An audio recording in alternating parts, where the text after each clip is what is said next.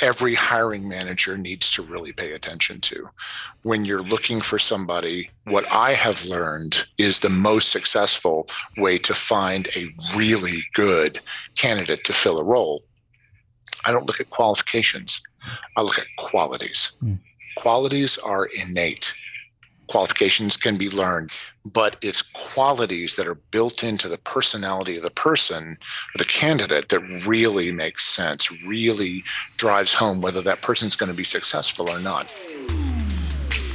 This is the Job Stories Podcast how people find work that matters.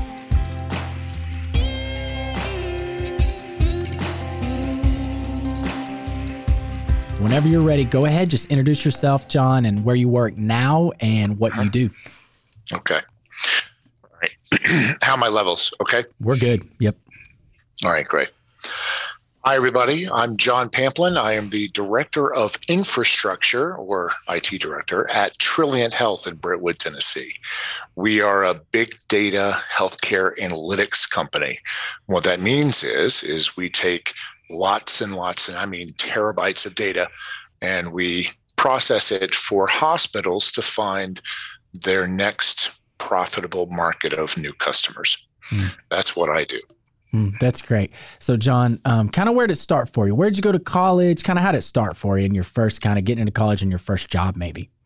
I was pretty scrappy in my young in my youth. Mm. Uh, I had to pay my way through college, and I had to pay my way through grad school. Mm. So I got a job as a uh, data entry person for Baptist Hospital mm. in Knoxville, Tennessee, where I went to UTK, hmm. and I I was actually my first semester there.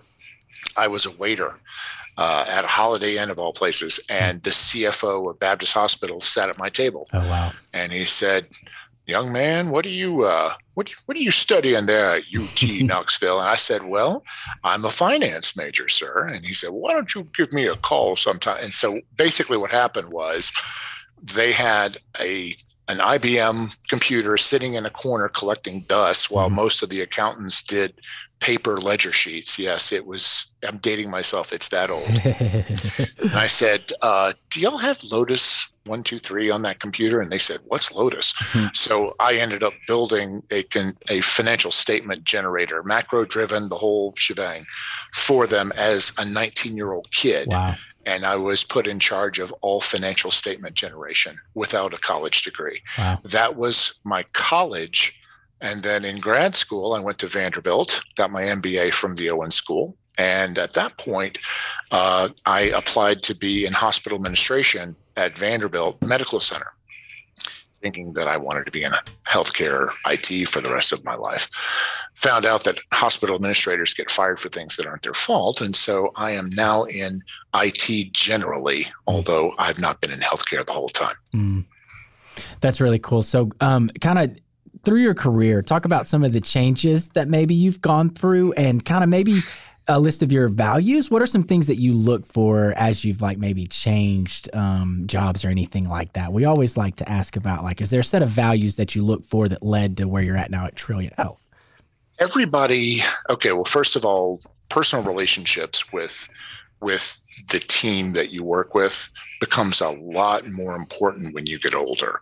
When you're in your 20s and 30s, when you're just starting out in your career, it's very often that money or title or maybe the project that you're working on is the most important thing to you. It's what mm-hmm. defines you. Mm-hmm. However, as you get older, you start looking at the characteristics of the management team of the company that you're going to work for. It's not necessarily the money you're making. It's mm-hmm. not necessarily the title. Uh, it's you know the personalities of the team that is going to work with you or for you, and what their values are. Mm-hmm. Uh, at Trilliant Health, we have a mission statement that we believe that strong hospitals make strong communities. Mm-hmm. So we strive to make hospitals stronger, and that is a very that's a core principle that that I found very appealing. So personal relationships and and the principles of the management team are a lot more important than job title or even income later in life. if you're good at what you do, like if you if you really zero in on IT, for instance, and it's a passion of yours, then you'll be good at it. And if you're good at it, they'll pay you well. So don't worry about the money starting out. The money will come if you're passionate about it and you're good at it. Mm. Um, it later in life, in your 40s and 50s, you really want to start focusing on the the human side mm. of whatever industry you're going into mm. and the people that are involved. Yeah. I hope that answers your question. Absolutely. Yeah. We hear a lot of conversations lately about some of the character stuff outside of the technical stuff. And um, you've even I, you and I talked on the phone, and it stuck out to me that you look for um, some of those character things, and also maybe even something like uh, flexibility over maybe a technical skill. So, is that? Do you mind elaborating on that a little bit? Sometimes you look for more than just the technical stuff. Yeah, I'd love to answer that question. I've got a great story about that. So, and this is something that every hiring manager needs to really pay attention to. When you're looking for somebody, what I have learned is the most successful way to find a really good candidate to fill a role. I don't look at qualifications, I look at qualities. Mm. Qualities are innate. Qualifications can be learned, they can be trained with anybody. You can learn a skill with a class pretty much anywhere. Mm but it's qualities that are built into the personality of the person or the candidate that really makes sense, really drives home whether that person's going to be successful or not. I have a story. Uh, years ago, when I was at a manufacturer, I saw a mid level manager. He was in collections, I think. He hated his job, mm. but he knew how the ins and outs of our accounting system our ERP system and all the weird ways that the company was using it. He knew our data inside and out. But most importantly, he was a giver. He was a natural giver. In other words, he derived his self esteem from the appreciation he got from other people. So he went out of his way to make sure that everything that he did was right, was thorough, was timely. He went out of his way to do this. So he was, you know, complaining to me one day because because he and I had gotten to know each other over the time that I worked there. And I said, you know what? You've got the right qualities to be in a service position, a support position here in the company.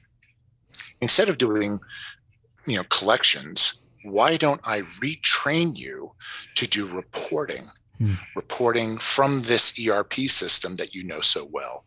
And really, since you know how to listen to the other departments and you know the other department heads so well, you could become the most valuable employee in the company as we are building our new reporting system because I was hmm. looking for people to really take this project on.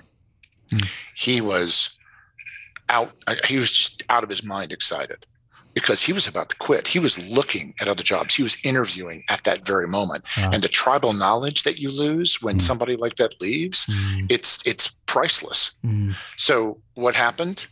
Exactly as I thought. I trained him. He developed the reporting system under my tutelage, and he now makes, I'd say, four times what he mm. was making mm. now that he's in the right type of job uh, a completely new line of work. I changed his entire life. Wow. So it's those it's the personality trait that I saw in him being a natural giver that really made him good for IT. IT is a support role. We don't we don't earn revenue, at least not, you know, non-consultants don't. We have to take care of people. And if you're really passionate about being a natural giver, then you'll be great in IT. So that's a great example. I hope that wasn't too long. No, that's great. I love that story. Have you? Did you have a boss early in your career that um, was kind of like you describe yourself as right now about? Um, okay, this person isn't really great in this role, but what are the possibilities for them? Did you have somebody in your life mm. that you can point to that was doing that early in your career? I'd have to say, I mean, in terms of being a true mentor, I think I only had one uh, at Vanderbilt Hospital, whereas where I worked right after I got out of grad school. He was a true mentor on how to approach IT. But uh, did he ever say, you know, John, I think that, you know, due to the way your priorities stand or your personality traits, you should do this rather than this. I was very fortunate. Even though I had a finance degree, I always knew that I wanted to be in IT, which was kind of strange because when you get a finance degree and then you get an operations MBA, you would think, oh, well, he's going to be, you know, an administrator or whatever. But I started at the very bottom of mm-hmm. IT because I didn't technically have an IT degree. I had an IT background because I worked through school. Right. I was never told, you know, you should do this instead of that. But one of the reasons why I probably wasn't told that is because I had a true passion for what I do.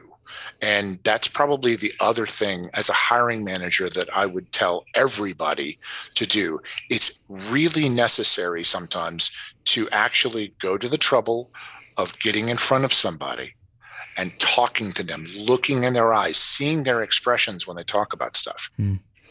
Just being in IT, I can tell you within the first two minutes whether somebody is naturally good at technology or has merely taken a class and is mm. just doing it for a paycheck.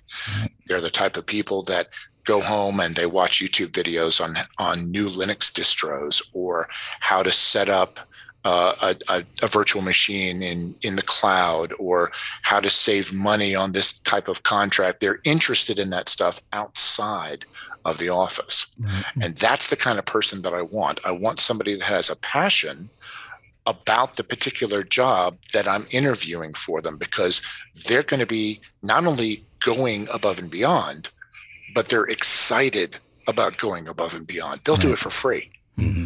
That's the that's the difference between a real star and someone who's just drawing a paycheck and kind of just existing there until they find something better. I mean, Mason can speak on this on my behalf. I for the past 10, 15 years, I've been very focused on what's next in my career. I, need this certification, boom, boom, boom. And what I what I figured out as a hiring manager was that I needed someone with passion. I needed somebody with initiative. I needed somebody that didn't really that may not fit every one of the 30 job descriptions our company uh, uh job responsibilities that our company put on there but do they actually have a passion for this and will they be here in six months, 16 months, maybe 60 months to continue on mm-hmm. what what this job has for them. So I, I relate to that because I think sometimes I, I hired people that had all the certifications, they went to a good school and didn't quite work out for us. Mm. So I, I relate to that. Yeah, I, I, think it's very unfortunate. Excuse me. I think it's very unfortunate that some algorithms in hiring systems like Indeed or other sites they they say, well, if if we have 13 requirements and you don't check all 13 of those boxes, right. then we're not even going to speak to you. You know what? I would rather talk to the person who knows how to do 10 out of 13 of my requirements, but has expressed excitement to learn the other three yes. because you know your circumstances are going to change. Right. You know new projects are going to come up, new circumstances, new challenges are going to come up. I don't want the person that has done exactly the same thing in their previous job and is perfectly content to do it all over again that person doesn't have the ambition to grow. I had this same conversation with a colleague about two years ago. I mean, like, mm-hmm. if they fit everything this job, if the, the job today re- requires, that's great. But what happens when we put something else on their plate? Mm-hmm. Are, are and in my industry, in my line of work, our our stuff changes every day. Sure, mm-hmm. of course. We have different projects every day, new requirements, different circumstances, different challenges or problems. Yeah. If you don't have somebody who literally knows how to learn, mm-hmm. that should be the quality you're looking for. They mm-hmm. know how to learn. They know how to overcome the unexpected. That's huge in this industry nowadays. How do you get into that in your meetings with candidates? How do you pull that out of them? Like whether they do have the ability to learn or whether uh, they're not really the type of person that I need on this role? Um, it's it's a challenging way to phrase the question, but you want them to open up about their most interesting failure. Hmm. That's what you ask. I've got a lot of them. You say, look, tell me about the hardest situation that you've ever come across in which you didn't get the right answer on the first try. Hmm. How did you recover? What did you do to compensate? That sort of thing. Hmm. And especially if they're excited about telling you, they're not ashamed. If they're excited about telling you that, then that means they're proud of how they grew. Hmm. They're proud of what they learned. Hmm. That is what I would do, and I have done in my previous interviews. I love that so much. That's excellent. Thank you, John. Hey, we're starting to kind of get towards the time. Just I want to be sensitive to that because I know you have another meeting. But I do like to ask guests, like, uh, what's what's next for you, goals wise? Maybe it's Trilliant, maybe it's um, personally. Kind of what's next on the plate for you? I'd like to talk about you for just a second. Well, personally, I'm an amateur chef, so I'm always learning new food. Cool. That's what I do. That's what I do, kind of as a as a pastime, cool. not as a living. Can I come over and be your, Yeah, yeah. Can I come over and be your amateur taste tester? I'm really good at that. My my coffee-based dry rub on on ribs is legendary. Okay, let's Uh, schedule I a also date. Dang. I also have a recipe on Google called John's Evil Mashed Potatoes. Just Google it. Oh, cool. Okay. Uh, That's cool. So anyway, awesome. what am I what am I doing to grow? Well, actually, you know, me you may look at me and say, "Hey, you're not exactly a spring chicken anymore, John. How do you stay relevant in technology?"